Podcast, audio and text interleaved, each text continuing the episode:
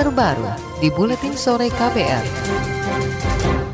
Saudara Presiden Joko Widodo membuka peluang pembentukan daerah otonomi baru atau pemekaran Provinsi Papua. Peluang pemekaran Papua itu disampaikan Jokowi saat berkunjungan kerja ke Wamena, Kabupaten Jayawijaya dan Kota Jayapura pekan ini. Pemerintah menegaskan pemekaran bertujuan agar rentang kendali dan pengelolaan pembangunan dilaksanakan lebih baik. Sampai hari ini kita masih moratorium untuk pemekaran. Tapi untuk aspirasi yang tadi disampaikan kepada saya, segera akan saya tindak lanjuti. Itu tadi Presiden Joko Widodo. Di tempat lain, Menteri Koordinator Politik Hukum dan Keamanan Mahfud MD mulai menggelar rapat bersama para menteri teknis untuk mempertimbangkan pencabutan moratorium pemekaran wilayah. Mahfud mengatakan kepastian pemekaran wilayah memerlukan kajian yang lebih menyeluruh.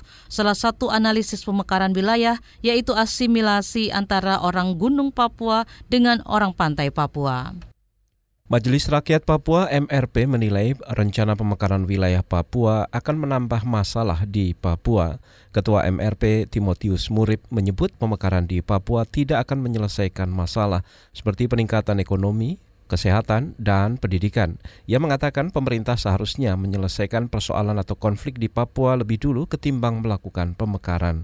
Pemekaran tanpa kejelasan nasib rakyat dianggap akan sia-sia. Hari ini infrastruktur yang dibangun apakah belum dimanfaatkan baik dan belum membangun sumber daya manusia orang asli Papuanya, itu kan belum. Hari ini kan kita genjot membangun infrastruktur dasar seperti membangun jalan, segala macam jembatan, tetapi untuk membangun manusianya itu kan belum. Jadi pemekaran itu untuk apa? Sementara jumlah orang asli Papua kan sedikit sekali. Pemekaran kabupatennya sudah cukup banyak. Jadi sebaiknya memperhatikan dulu pembangunan sumber daya manusia.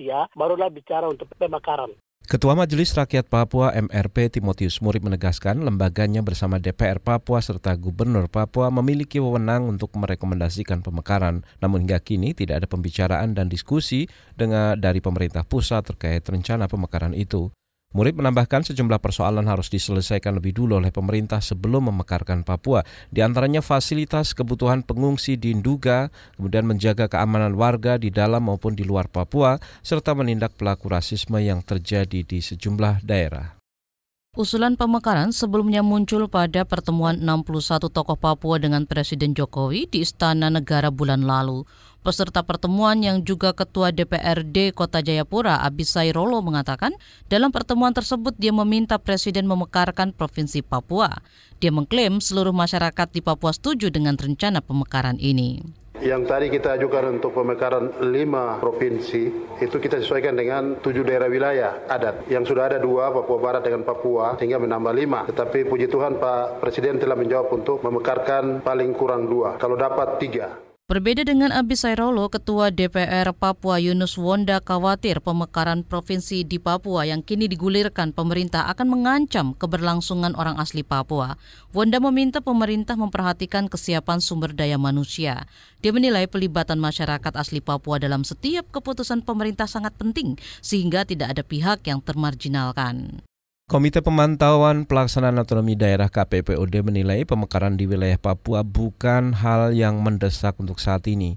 Direktur Eksekutif KPPOD Robert Endi Jaweng meminta pemerintah untuk mendahulukan evaluasi terhadap otonomi khusus Papua yang akan berakhir pada 2021 mendatang.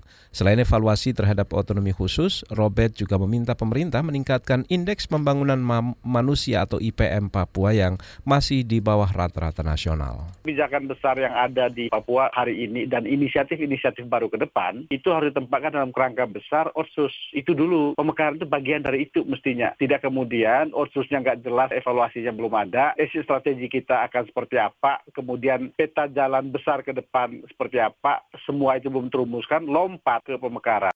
Direktur Eksekutif KPPOD, Komite Pemantauan Pelaksanaan Otonomi Daerah, Robert Endi Jaweng mendorong pemerintah untuk memenuhi syarat sebelum melakukan pemekaran. Syarat itu antara lain menyelesaikan 2 rancangan peraturan pemerintah terkait desain besar peraturan daerah dan pembentukan daerah. Selain itu, pemerintah juga harus memperhatikan anggaran negara karena pemekaran wilayah membutuhkan APBN dan APBD yang cukup besar. KBR, inspiratif, terpercaya.